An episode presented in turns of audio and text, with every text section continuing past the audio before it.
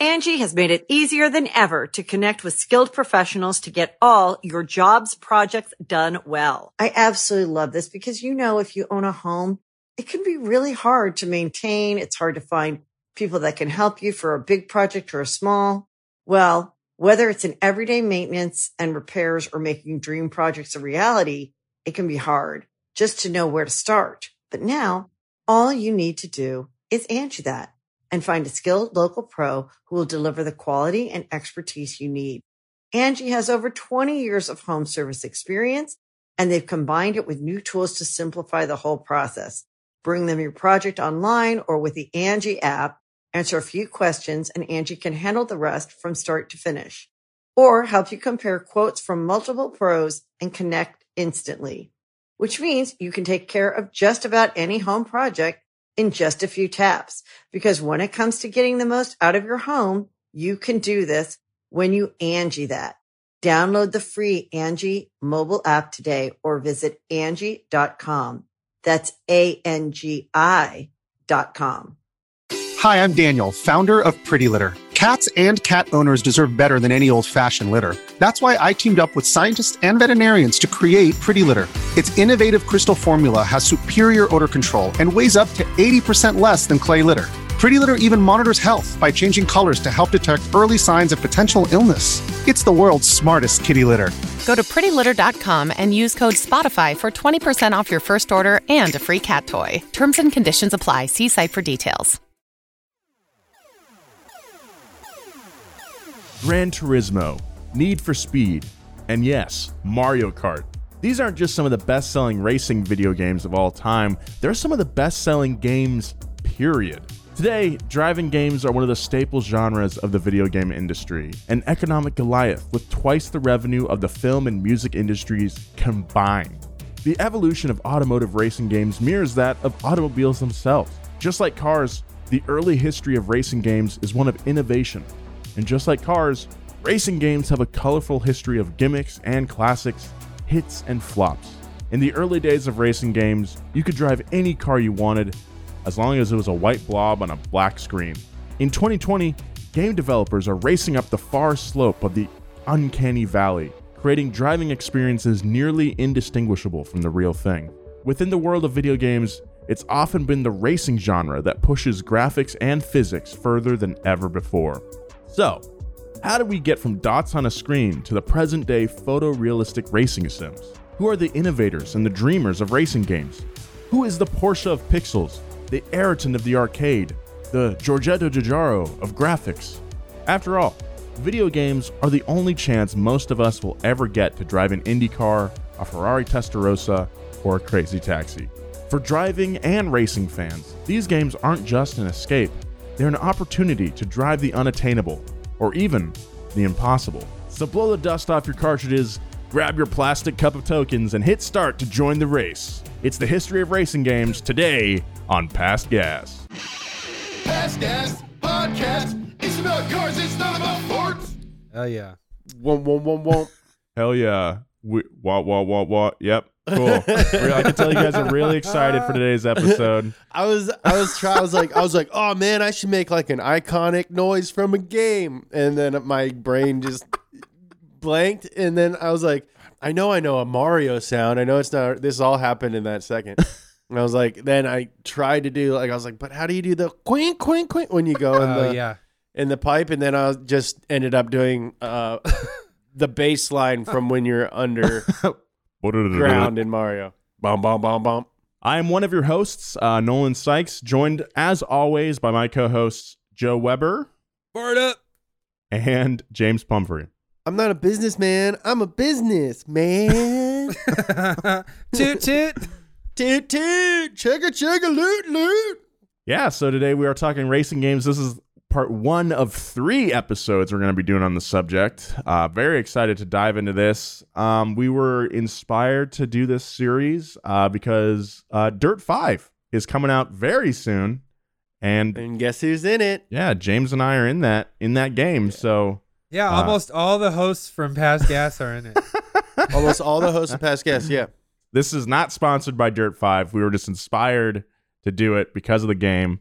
And in celebration of racing games and over in in general because uh, I think racing games are a huge part of why I'm into cars in the first place, especially like the PS2 era of games, which we'll get into next episode. That was like that was me growing up playing Gran Turismo or Midnight Club 3. Uh, gave me a huge just like encyclopedia of car knowledge, I think, in my young brain. So I think a lot of you guys listening can probably relate. And I'm just excited to do this topic. Guys, what are what are your experiences with racing games growing up? I mean, I've said it a million times. You know, I think a lot of people in our generation, and yeah, I think Nolan and I are in the same generation. Joe and I definitely are. But uh, we got into one of the big reasons that we're in the cars is games. You know, like playing, like Gran Turismo was the first time I saw a Skyline. Right. You know, I was like, why is that Maxima so fast? I think I realized like I I like Miatas now, but I had this like negative stigma with Miatas for a while because that's the first car that you get in Gran Turismo 3, right? Uh, maybe. You get a choice between a couple cars and one of them's a Miata and I was like, "Man, why do I have to race this slow car for a long time until I get enough money until I can get, you know, the cars that I really want?" And so for a while I was like, "Oh, Miata's not a great car." But now I love them. well, yeah, because like that's kind of the one thing, uh, especially in the older video games, is like they weren't they, they were groundbreaking, of course, for their time, but like going back and playing them, you're like, this does not capture the feeling of driving one of these cars for real. Yeah. Yeah. You're like the cars is staying in the center of the screen, and all the stuff is moving around it.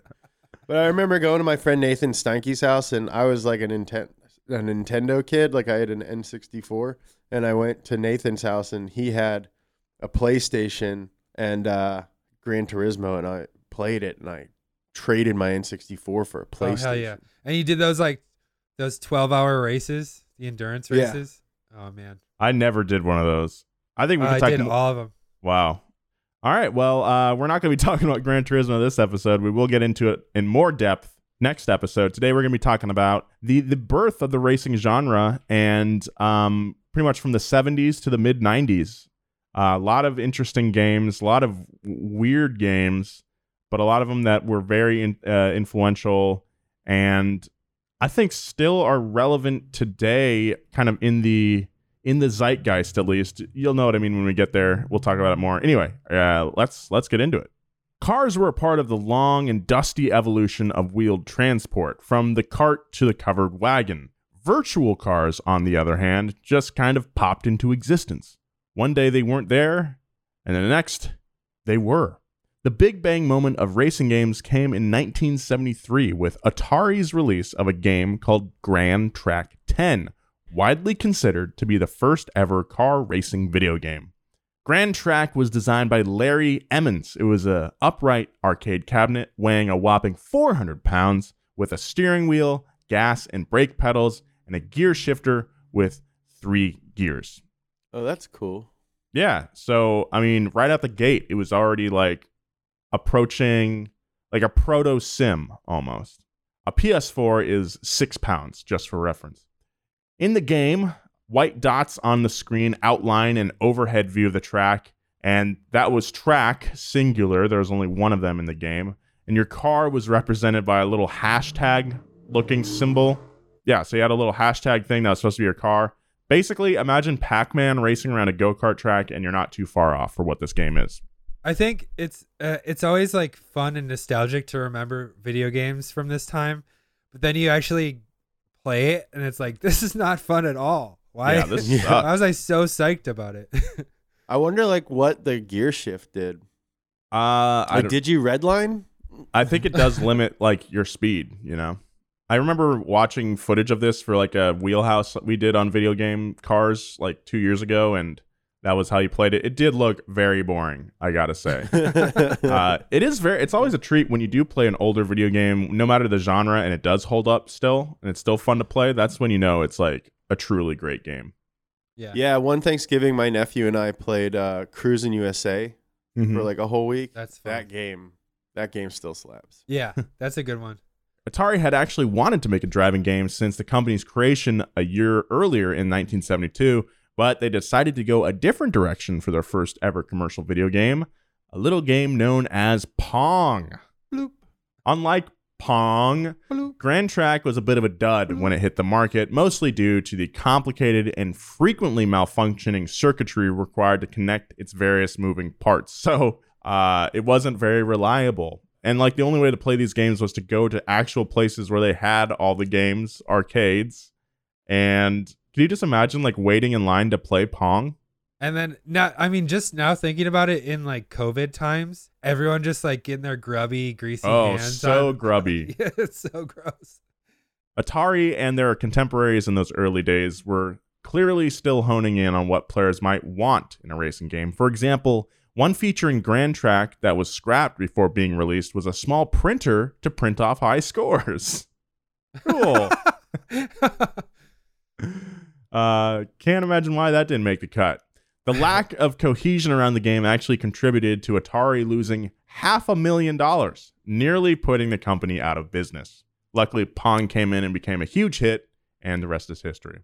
Gran Trak's slow start didn't discourage other video game developers from entering the race to make a successful racing game.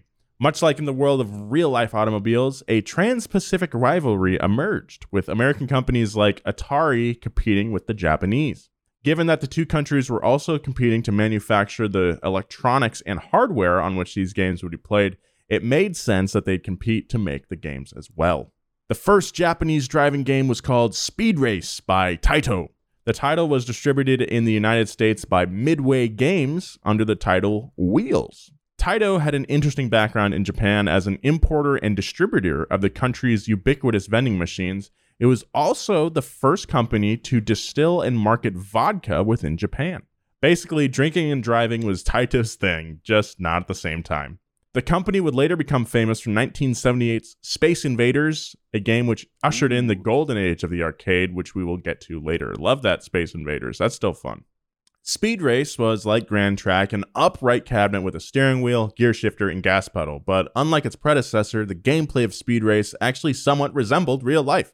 It still had a bird eye's perspective, but instead of a static map, the course scrolled vertically downward, giving the sensation of forward motion as you weaved your car through oncoming traffic. Meanwhile, as was standard practice for arcade cabinets at the time, Atari relaunched Gran Trak 10 under various editions, including Gran Trak 20, which was two player, and a smaller version called Trak 20 as well. In 1976, Atari also released a clone of its own game called Le Mans, which featured six tracks based on Le Mans, the Nürburgring, Sebring, Laguna Seca, Silverstone, and Daytona. That's cool. Yeah, it's I like, the that. first one where they actually have real tracks. I believe so. By 1976, arcade giant Sega were ready to make their own entry into the burgeoning racing game market. The game, called Motocross, was a motobike racer, uh, notable for its early version of 3D first person, as objects on the horizon appeared to be smaller in size. It was also the first game of any genre to use haptic feedback, as the handlebars would vibrate when your bike collided with another vehicle. Just like Gran Trak, Motocross was repeatedly rebranded. One iteration was called Man TT after the legendary Isle of Man TT that we've already covered in past gas. But maybe the coolest iteration was Fonz, named for Henry Winkler's character from Happy Days, a promotion for Fonz aimed at arcade owners boasted TV's hottest name, your hottest game. Oh, oh yeah. It- Hey, Hey, forget sit on it. Sit on the egg, Potsy. hey, Patsy, what's up, Richie? Hey, what you gonna get? Hey, Richie, why don't you go direct some beautiful movies, hey? Yeah, hey, why don't you go make uh like uh go make like a Apollo thirteen or something? hey. Hey. Uh, the promotion also went on to brag that, quote, Sega has made it possible for those 42 million Fonzie fans to spend a quarter and become, and literally become their motorcycle hero in an action packed race. Fonzie is also notable for supposedly being the first ever licensed video game for the goddamn Fonz. That's right, baby. Um, it was also the only game where you could play as Henry Winkler uh, that we know of. That's cr- okay. No, let's. Sorry, the first licensed video game, and the first actor to appear in a video game. It wasn't like Steve McQueen and Bullitt. No. No. It wasn't Ja- it wasn't like Sean Connery, James Bond or anything like that. it was the freaking Fonz and Henry Winkler. I hope it sold a billion copies and made Henry Yeah. Winkler very rich. I hope he got his royalties for sure. Like the automobile industry, the arcade business was highly competitive and prone to a mix of innovation and copycats. Take, for example, three incredibly similar games, all released in 1976, all featuring very similar gameplay. Bally slash Midway's Midnight Racer, Micronetics Night Racer, and Atari's Night Driver. They all featured a brand new innovation, and all three claimed, or at least implied, that they had originated it. That first was first person.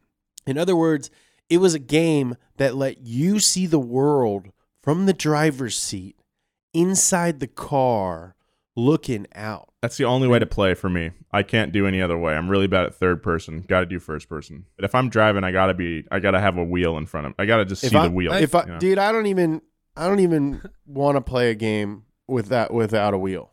if I'm racing, I like the the inside the car view. Uh-huh. If I'm drifting, I feel it's easier to be third person outside the car. Yeah, I feel like a Forza I'll play like with a controller. Yeah. Mhm. Same.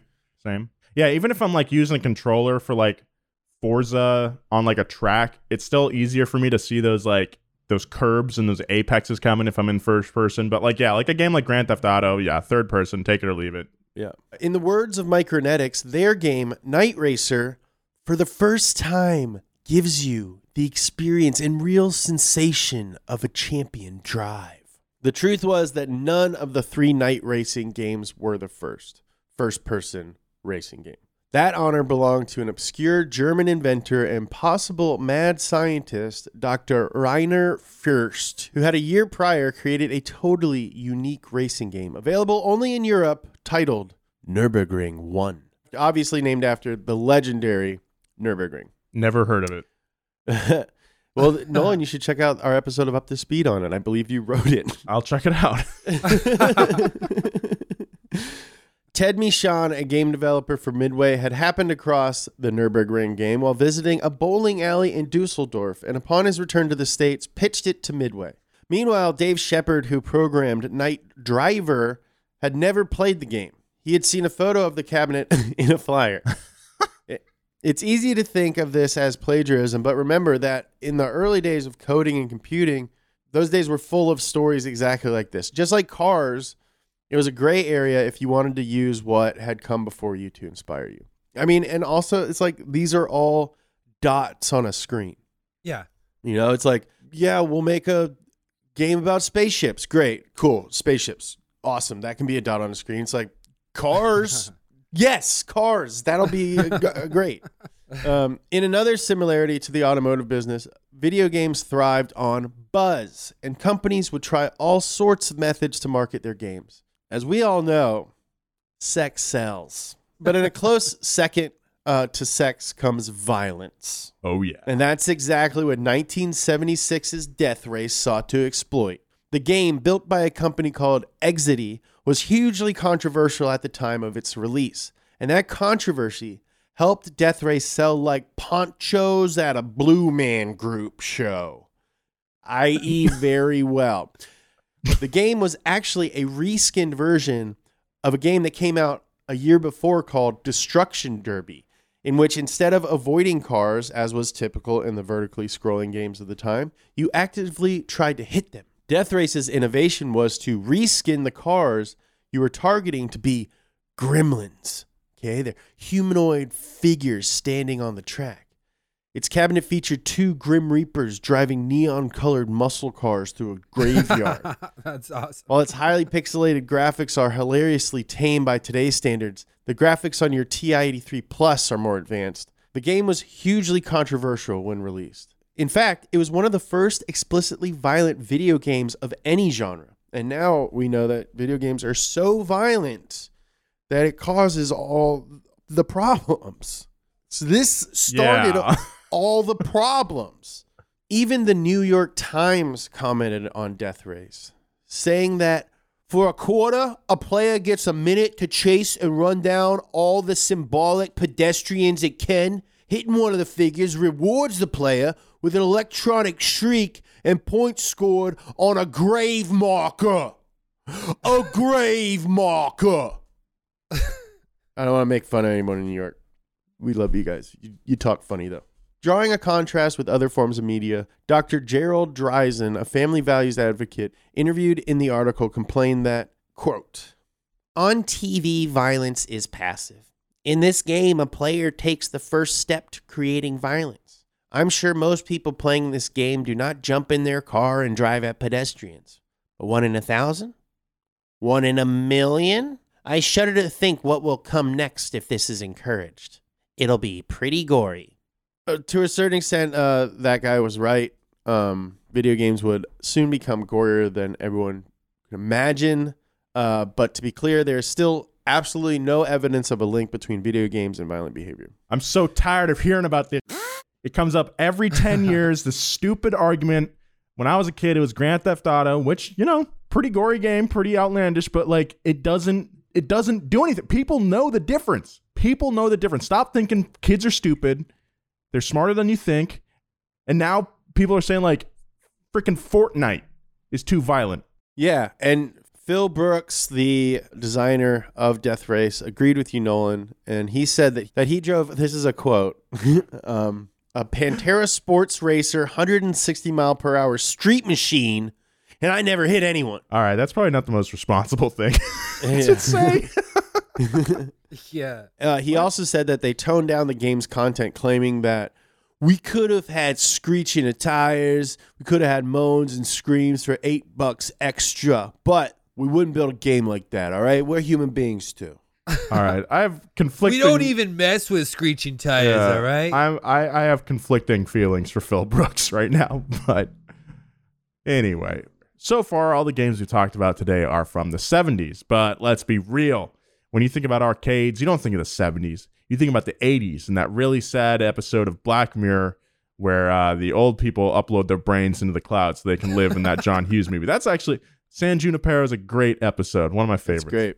This decade was the indisputable golden age of the arcade, with the release of Super Mario Bros., Tron, Donkey Kong, and Pac Man, among countless others. It would also turn out to be the golden age of arcade driving games. That's right, baby. oh, yeah. The first major entry of this decade was Rally X. I'm going to call it Rally Cross because I, I think that's what it's supposed to be called. A Namco game built to run on the same circuit board as Pac Man. You could use the same machine.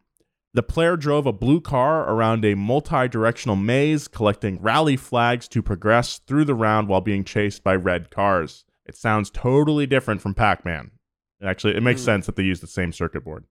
Uh, Rally X is impressively unique, though, forcing you to manage your fuel levels and allowing you to kick up smoke screens to spin out the chase cars. Rally X was also notably the first game of any genre to feature continuous music in the background, a pretty big innovation, uh, making it essentially the first ever video game soundtrack. Uh, the song has to be heard to be understood. It's really bad. It is Yeah. really bad. Um, it's really strange. and it's it's it's not like you can't make good music. Like Zelda, Well, this was like the first 8 bit soundtrack, so, you know, they didn't. Dude, what are you guys talking about? That is a slapper. Nah. Uh, it sounds like someone calling a Nokia that has melted in the sun and been crapped on by seagulls. Oh, God. that's a good. That's the good part of it. Keep going. Not an. I, I, it's just, it's going for too much, really. The manager at Namco was like, hey, we could put music on here. And then the composer was like, oh, trying to transpose my. My my first symphony onto a MIDI keyboard. Anyway, uh, Rally X would sell an impressive 60,000 cabinets despite the song, although that was nothing but a pellet to its sister game Pac Man, which gobbled up over 350,000 units in worldwide sales, making it one of the most iconic arcade games of all time. 1981's Turbo by Sega was arguably the racing genre's first foray into gameplay that would be somewhat recognizable by today's gamers. It was a vertical scroller, but unlike the scrollers of the 70s, it was playable in magnificent color. Turbo was a Formula One game where the player raced through various locations, and it boasted multiple features that seem basic now but had never been previously included in a game. For one, weather conditions and time of day could be changed in the game, and there were realistic light up oil and temperature gauges on either side of the steering wheel. Very interesting. That's cool. That is cool. Implementing all these features took such a toll on the programmer Steve Hanawa that he was hospitalized for a month after Turbo's completion from a combination of stress and exhaustion. I just spent so long trying to program a little LED light to turn on. What the hell? These guys are the killing them. I mean, for these early games, though, the industry was still very small. So you had very small teams working on this game. And I mean, if Steve was probably the only person working on Turbo. Yeah, their their policy was to have one programmer develop a game, like one programmer. unreal. Uh, thankfully, uh, Hanawa he uh, he recovered. His game was a hit with a simplified home version getting released for the ColecoVision console in 1983. Unlike Death Race, Sega skipped the violence and went straight for sex appeal to sell Turbo with glossy promotions featuring beautiful Japanese models, including one where a high heeled lady's dress seems to be blowing off her body simply by the force of standing next to the arcade cabinet. Just like the automotive industry, game progression was defined by a cycle of innovation and refinement. If Sega's Turbo represented innovation, Namco and Atari's 1982 pole position was pure refinement. The game instantly, quote, made Turbo look stupid, in the words of John Jacobson, a vintage arcade expert, uh, no relation to uh, Jingleheimer Schmidt. Pole Position's development took three years and was in part inspired by Namco's 1976 game F1, a crazily inventive arcade game where the shadow of a model car spinning around a circular track was projected on screen, creating an illusion that, while captivating, only loosely replicated the experience of driving. That's pretty neat. This thing looks really cool. Uh, Bridget, can we get a clip? Gotta say, That we gotta cool. put this on screen for our, our viewers. Pole Position could recreate the actual F1 experience in a video game. Players raced laps around a uh, replica of Fuji Speedway. And while you'll probably remember that earlier games like Nürburgring 1 and Le Mans featured real life courses from a bird's eye perspective, this was the first game to do so from a more realistic third person perspective. It's the first game we've talked about today that actually looks like it might be kind of fun to play. And I, I've played Pole Position many a time in the arcades. It is still fun. It's got bright colors, moving backgrounds, and a distant Mount Fuji that's at times visible. And it has a real sense of speed. It was also one of the first games to feature product placements. Uh, you had to avoid colliding with billboards featuring brands like Pepsi and Canon cameras. All this was achieved with dual 16 bit processors, a stunning amount of power for the time. Uh, for comparison, a Nintendo NES only had a single 8 bit processor. So, yeah, I mean, pole position, I think we've all played that at some point. This was definitely like one of the older games in the the arcades that I would go to. We never when I was growing up, I don't know about you guys, but there weren't like arcade arcades anymore. Um most of the arcade games that I would play were either in like pizza shops or places like Boomers or like mini golf places. That's a Boomers Yeah. is mini golf. Um, or like the skating rink or the batting cages. yeah, all those E. yeah, all those places where it's like, hey, here's a fun thing you can do, but also here's video games for the nerd, for the more for the less athletically inclined kids out there. People who can't putt. Yeah. yeah. so that's definitely my experience with arcade games, but they definitely had pole position in there, and I I- I still think it's it's it's decent. It holds up okay. It's it's fun. It's like definitely dated, but it's like you still get that exhilarating feeling. You still get a little bit of adrenaline. Yeah, this is definitely like the first game in this episode that you could still go back and play it for like 10 minutes and be like, all right, I get why people liked it. Pole Position was so popular, it inspired a Saturday morning cartoon, which had nothing to do with the video game. It was about an American family named the Darretts who fought crime undercover while touring with a driving stunt show. What? Uh, while the cartoon was canceled after one season, I can't imagine why. The game would inspire a new slew of knockoffs and copycats, including Sega's Hang On, a motorcycle version uh, featuring multiple landscapes, and most notable for being the first game to offer a deluxe version that actually let you sit on top of a plastic motorcycle. These are some of my favorite games I don't think I ever played Hang On, but there are a lot of other motorcycle games like this, which I always enjoyed. I feel like we glossed over the the pole position show when it's insane that like I would have loved to be in the pitch meeting where the, they're like, "All right, so everyone knows the Darretts, right? Oh yeah, you guys know the Darretts, Yeah. the family of uh like undercover cops." Hang On was a hit for Sega and inspired its lead designer, Yu Suzuki, to take on a new challenge, creating a game that didn't just imitate pole position, but would outdo it. Suzuki and Sega would achieve just that in 1986 with the release of what would become a cultural touchstone, Sega's best-selling arcade game Nolan. of the you entire can't do it the whole time, Nolan. You can't do it the whole It's time. in- and probably the most iconic arcade racing game ever, Outrun. There's Oh, yeah, a okay, very go. good chance you've played Outrun, and if you haven't, you've certainly played a game inspired by it. Your goal is to weave through traffic and hit checkpoints as you drive a Ferrari Testarossa convertible through a variety of Mediterranean-inspired backgrounds. Suzuki actually toured Europe. Yu Suzuki went to Europe to scout locations for the game. As you drive, forks in the road allow you to choose which area you want to travel to, eventually leading to five separate endings for those with the skill to finish the game. Like Hang On, the deluxe edition of Outrun featured a car that actually bobbed to the left and the right as you drove. Suzuki's attention to detail is evident everywhere in the game. To recreate the Ferrari, he photographed and even recorded audio of a real life Testarossa to use as reference for the in game sound. After inserting your quarters and starting a game, you could adjust a radio dial to choose the music you drove to, which is awesome. Wow. Uh, yeah, a, a progenitor to Grand Theft Auto a couple decades later. Outrun's soundtrack was also a major inspiration for the synthwave revival of the 2000s, with the genre actually being referred to as Outrun music. And to top it all off, riding shotgun next to the driver in every game of Outrun is a blonde woman. Uh, talk about wish fulfillment for teenage boys. yeah, it's the first racing game where you had a girlfriend. We'll get back to more past gas, but right now, a word from our sponsors. Angie has made it easier than ever to connect with skilled professionals to get all your jobs projects done well. I absolutely love this because, you know, if you own a home, it can be really hard to maintain. It's hard to find people that can help you for a big project or a small. Well, whether it's in everyday maintenance and repairs or making dream projects a reality, it can be hard just to know where to start. But now all you need to do is Angie that and find a skilled local pro who will deliver the quality and expertise you need.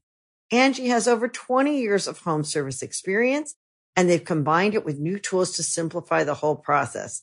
Bring them your project online or with the Angie app, answer a few questions and Angie can handle the rest from start to finish or help you compare quotes from multiple pros and connect instantly, which means you can take care of just about any home project in just a few taps.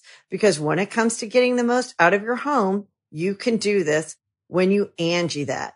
Download the free Angie mobile app today or visit Angie.com. That's A-N-G-I dot com. Hear that? Believe it or not, summer is just around the corner. Luckily, Armorall, America's most trusted auto appearance brand, has what your car needs to get that perfect summer shine. Plus, now through May 31st, we'll give you $5 for every 20 you spend on Armorall products. That means car wash pods, protectant, tire shine, you name it. Find out how to get your $5 rebate at armorall.com. Armorall, less work, more clean. Terms apply.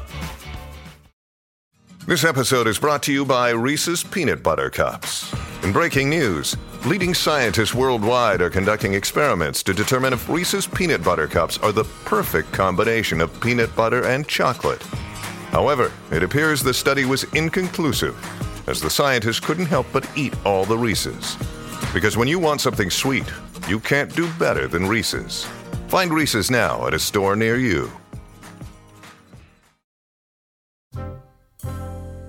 In 1986, the same year as Outrun, a lesser known game also featuring a European sports car was released for the Commodore 64 and other home computers. This was Turbo Esprit by Durell Software. And while less flashy and fun than Outrun, home hardware still lagged behind what the arcade could provide, Turbo Esprit featured innovations that would prove to be far ahead of its time. The game put you in the driver's seat of a Lotus in a free roaming, urban environment, much like Grand Theft Auto would do decades later. Your goal in the game is to stop a gang of drug smugglers from delivering heroin by chasing their cars and destroying them. Whoa.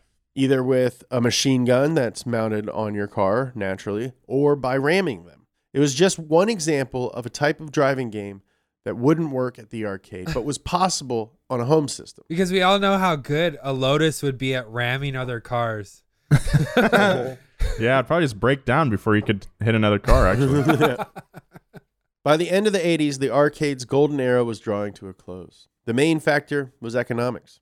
Sales for cabinets were typically measured in tens of thousands, with each one needing constant maintenance and a steady stream of customers to remain profitable. Additionally, every year computer hardware got cheaper and smaller, meaning large arcade cabinets were no longer necessary to house games. In 1985, the Nintendo Entertainment System was released to an eager American and European audience, and by 1991, it had sold 30 million units in the United States alone. The customer had spoken. Arcades, on the other hand, entered a long decline as they struggled to bring in gamers. For their part, console and PC gaming companies worked tirelessly to entice customers to invest in their consoles and games. Although niche, innovative games like Turbo Esprit were exciting signs of gaming's future potential to draw in massive audiences. The NES and other home consoles focused on creating ports, meaning copies or clones of the arcade games people were familiar with. In 1987, for example, a little known Japanese software company known as Square would release Rad Racer, a game that was essentially a home version of Outrun. Is that Square Enix? Is it that would like- become Square Enix. Yeah, Oh, Square cool. and Enix were two separate studios, and then they came together to form Square Enix. Like Outrun, in Rad Racer, you drove a Ferrari. In this case, a twin turbo 328, although you had the added option of a Formula One car. Ooh. Locations included Los Angeles, San Francisco, and the Parthenon. Oh, hell there was an in, and there's an you know those three places. um, and there was an in-game radio you could use to pick music. The advantage of an arcade game like Outrun was that the hardware could be fully dedicated to running that single game. So Rad Racer, which had to run on the 8-bit NES, had notably inferior graphics to its arcade predecessor. To compensate, the developers threw in some gimmicks, including a 3D mode that would allow players to add a dimension to the game by wearing stereoscopic glasses. Very cool. And if you were lucky enough to own an NES Power Glove, you could play the game with that too. What's more delightfully 80s than plastic accessories? Typically, games of the time would employ one programmer, but Square's president, Masafumi Miyamoto, added a second programmer to the team, Nasir Gebelli, to handle the 3D visuals, which had a pleasing vaporwave feel to them. In addition to Rad Racer, Square also released a little game called Final Fantasy, which is maybe why Rad Racer, uh, it's what the boys mentioned earlier, is a footnote in the company's history despite selling half a million copies. Yeah, th- I mean these graphics are vaporwave AF. you, you got that Lotus and then a, a nice skyline in the distance. Looks very cool. And it's uh, when you get to select your car, there's the 328 twin turbo, and then there's just the F1 machine.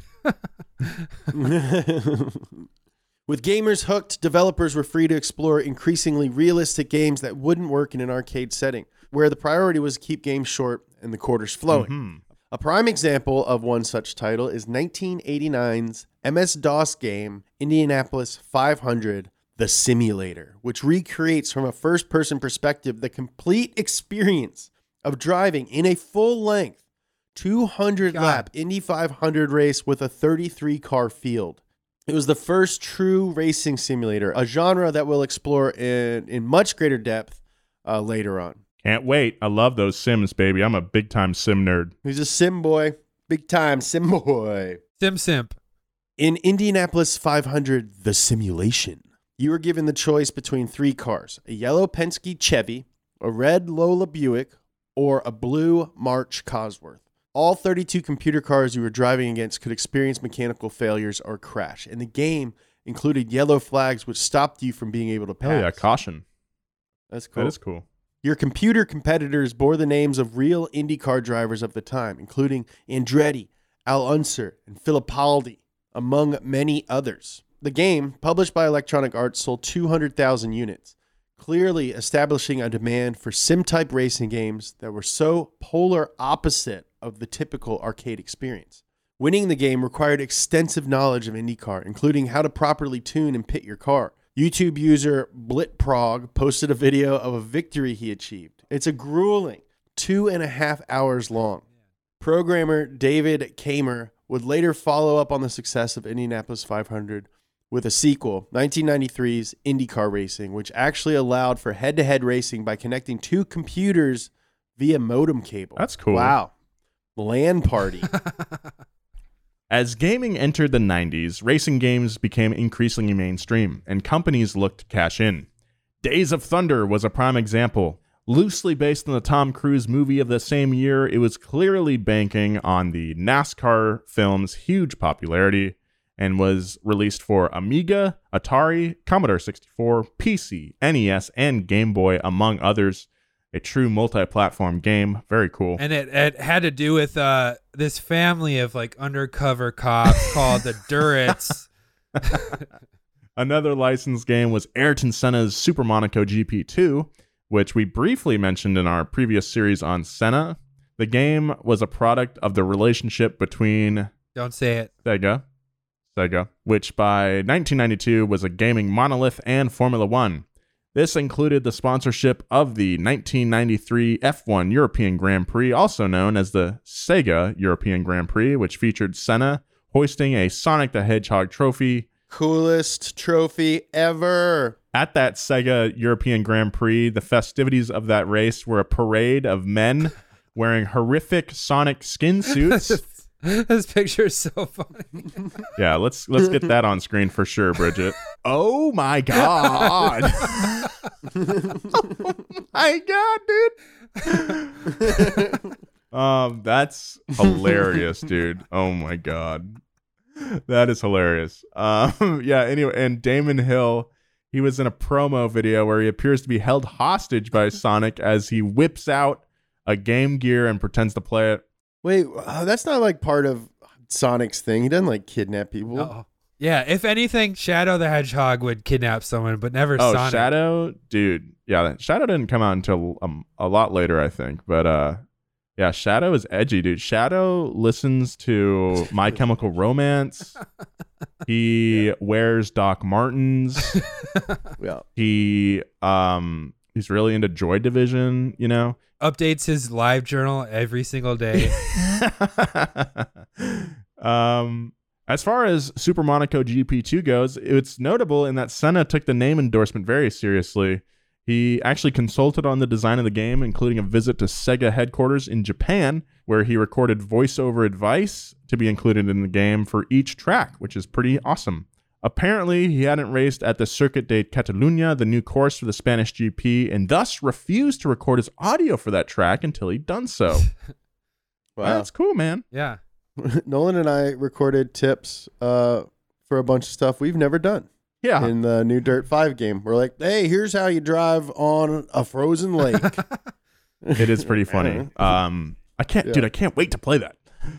If if it feels like video games were getting to be really big business, that's because they were. By the '90s, gaming was no longer a nerdy hobby. It was a massive, multi-billion-dollar industry, and racing games were a big slice of that gaming pie. However, everything we've covered in the world of racing games was about to be dwarfed by Nintendo stepping into the arena and developing its own original titles for its own brand new 16-bit Super Nintendo Entertainment System. Yeah, Super Nintendo. We'll be right back with more of this story, but first, a word from our sponsors. When you need mealtime inspiration, it's worth shopping Kroger, where you'll find over 30,000 mouth-watering choices that excite your inner foodie. And no matter what tasty choice you make, you'll enjoy our everyday low prices, plus extra ways to save, like digital coupons worth over $600 each week. You can also save up to $1 off per gallon at the pump with fuel points. More savings and more inspiring flavors make shopping Kroger worth it every time. Kroger, fresh for everyone. Fuel restrictions apply. Among the SNES's launch titles was F Zero, a futuristic game set in 2560 when As the game's backstories established, a supercharged 900 kilometer per hour hover car version of F1 called appropriately F Zero is now popular across the galaxy. This is one of my favorite racing games. Even though it's not like a Mhm. real car, it's so fun. The designers had been inspired by Tim Burton's 1989 Batman film, which featured a sleek and muscular Batmobile that would fit right in in 2560. The game's hover car, racing in the clouds concept actually sprang from hardware limitations, proof that limits on creativity can often paradoxically encourage it to blossom. Uh, Something I believe 100%. Firstly, showing tires spinning and kicking up dust would take up too much of the Super Nintendo's memory, so the designers had the idea to remove the tires altogether. Instead, the cars would float. They called them hover cars. Secondly, the technical design of the game dictated that the map you raced on was actually one massive flat video game sprite, allowing no obstacles like trees or rocks. So the fix was to move the race to a place without trees or rocks, up in the clouds, where a flat track made perfect sense. Like the Batman movie that inspired it, F Zero was a massive critical and commercial hit for Nintendo, with gamers praising its tight controls and hectic sense of speed. However, F Zero and all previous racing games before it were dwarfed by the arrival of a certain plumber of Japanese and Italian origins. It's actually kind of fascinating that these two huge car nations also produced the king of virtual racing. And of course, we're talking about Mario, dressed as always in Ferrari red and his massive hit game, Super Mario Kart. Mario Kart was released in 1992 for the Super Nintendo. It was created by Shigeru Miyamoto, the legendary designer of the original Super Mario Bros., and incorporated many characters from the Mario franchise. The iconic box art shows a colorfully chaotic race in full swing with Mario, Peach, Bowser, and Donkey Kong racing shoulder to shoulder, and the tagline, where racing becomes an adventure. Man, uh, this is one of the first games that I ever played. On SNES? Oh yeah. Yeah. Did you do the little hop uh, hack? No, what are you talking about? You can drift around corners if you bounce, and you can cut corners like way quicker. I played against someone who like mastered it, and it wasn't fun at all. They're just like beating me by like a minute every time. I don't. Yeah, I don't think I was good enough as a child to play. Uh, I didn't have a console until I was like seven or eight years old. Poor guy, poor baby. Oh. Oh, Bergie had one when he was four. Bergie had like all the consoles. That's why he's a chemist. um, but like my mom, she would go to the gym, and the gym had like a daycare center Nice, on it. nice. And they had a Super Nintendo. This was like the second game I ever played. The first game I ever played was called Radical Rex. And it was a Sonic ripoff about a, a, a T Rex that rode a skateboard. oh, that is that radical. sounds really fun. That sounds like right up my alley. Oh yeah, you'd probably love it, dude. Anyway, Mario Kart, as you probably know, allowed players to race along tracks filled with coins, shells, and bananas. There was also a battle mode where players used bananas and shells to attack each other's carts, attack each other's carts, excuse me. Interestingly enough, though, it didn't start out as a Mario title. Nintendo was simply developing a generic kart racer, but a few months into development, a curious programmer decided to test out what would it look like if Mario was driving. And of course, he looked amazing. So cute. Don't even get me started on Toad. Okay, okay, let's go around and say what what your go-to character in Mario Kart is. Nolan, Yoshi. James. Toad if I want to be someone else. Donkey Kong if I just want to be myself. I am also a Yoshi head.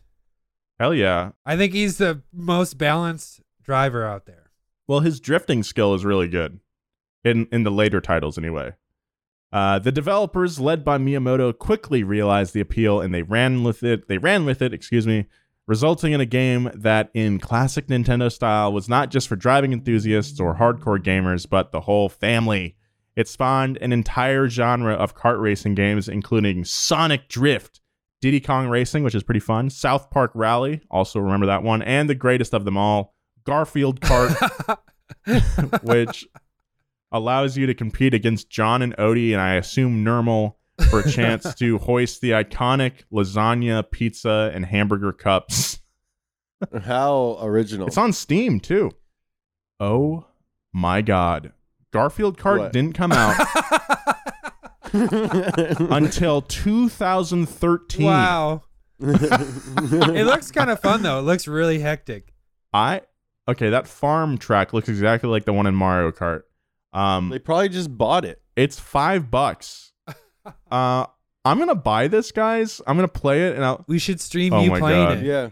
I'll I'll um report back on Garfield Kart in next episode and let you know what You the should deal stream it on the um, Donut Underground Discord. Is. I can do that. It only needs 250 megabytes of available space, so this should download in like a minute. Perfect. Okay.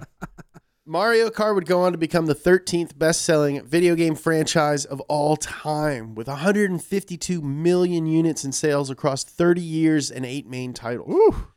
That also makes it the best selling racing game of all time, with Need for Speed a close second with 150 million in sales. Wow.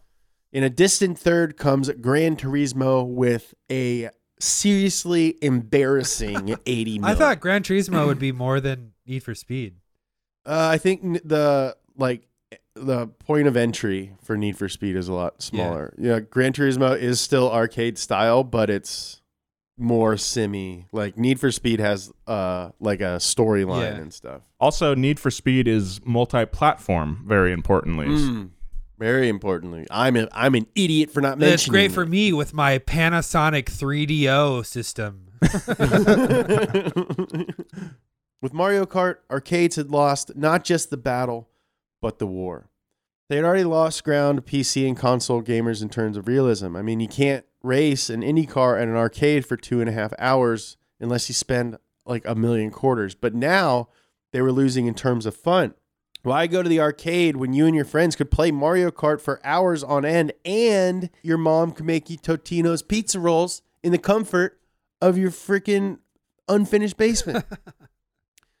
However, despite the demise of the arcade, the potential for racing video games was only barely being tapped into. While games like Indianapolis 500 could claim to be realistic, actual photorealism was still far out of reach.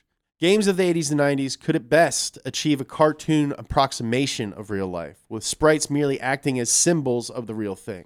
All of that was about to change with the release of those other massive franchises we mentioned Need for Speed, and most importantly, Gran Turismo, as gaming would take a massive leap forward in the latter part of the 90s. Increasingly, the line would be blurred between the virtual and the real. Who knows? One day it might just disappear altogether. And that's next week on Past Gas. Woo! You! That was a fun Now- one. I'm so Yeah. stoked. I love racing. I love games, and you know what? When they come together, Yeah. there's nothing better. I've been preparing for this episode my entire life. Seriously. Yeah, I think like once PlayStation shows up, that's when we started playing Yep. Yep. games. Yep. This stuff is like like I remember playing Super Nintendo, but I think I was still like too young to really grasp what a video game was. Uh, but once like the PlayStation generation of stuff Oh yeah. came out, that's when I was like head down, straight up hours. Yeah, homework brushed aside. Yeah. Yep. Uh, why is James doing so poorly in school now? yeah, but for me, I'm s- I'm really looking forward to talking about like that PlayStation 2 era, Xbox era of racing games. Like for me, that was like such a I, important time is I think putting a little too much weight on it, but I like mean, for you, is important. yeah, I mean it was just like a a very nostalgic time. You know, so many of those games. oh, are you talking about your childhood? Oh yeah, maybe. Oh man, the time between like five and eighteen, such a nostalgic time. Yeah. Sometimes I look back on those thirteen years with fondness. yeah, I do. It's That half of my life. Um, Uh, so yeah, thank you so much for listening, guys. Thank you so much for watching. If you're watching on YouTube, uh, this has been Past Gas by Donut Media. Um, follow all the hosts at Joe G Weber, at James Pumphrey, at Nolan Sykes. You know what it is at Donut Media. Big thank you to Bridget, for uh, directing and producing. Be kind. Keep it juiced. and from everyone here at Donut Podcasts, chill till the next episode. Perfect. Good, yeah, right? really good. Really good. All right, I love you guys. I'll see you next week. Yeah. See you next time.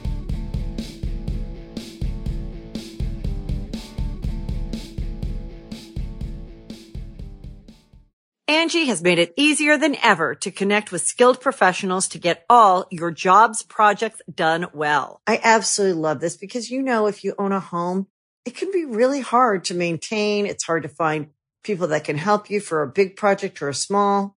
Well, whether it's in everyday maintenance and repairs or making dream projects a reality, it can be hard just to know where to start. But now all you need to do is Angie that and find a skilled local pro who will deliver the quality and expertise you need. Angie has over 20 years of home service experience and they've combined it with new tools to simplify the whole process. Bring them your project online or with the Angie app, answer a few questions and Angie can handle the rest from start to finish or help you compare quotes from multiple pros and connect instantly, which means you can take care of just about any home project in just a few taps. Because when it comes to getting the most out of your home, you can do this when you Angie that. Download the free Angie mobile app today or visit Angie.com. That's A-N-G-I dot com.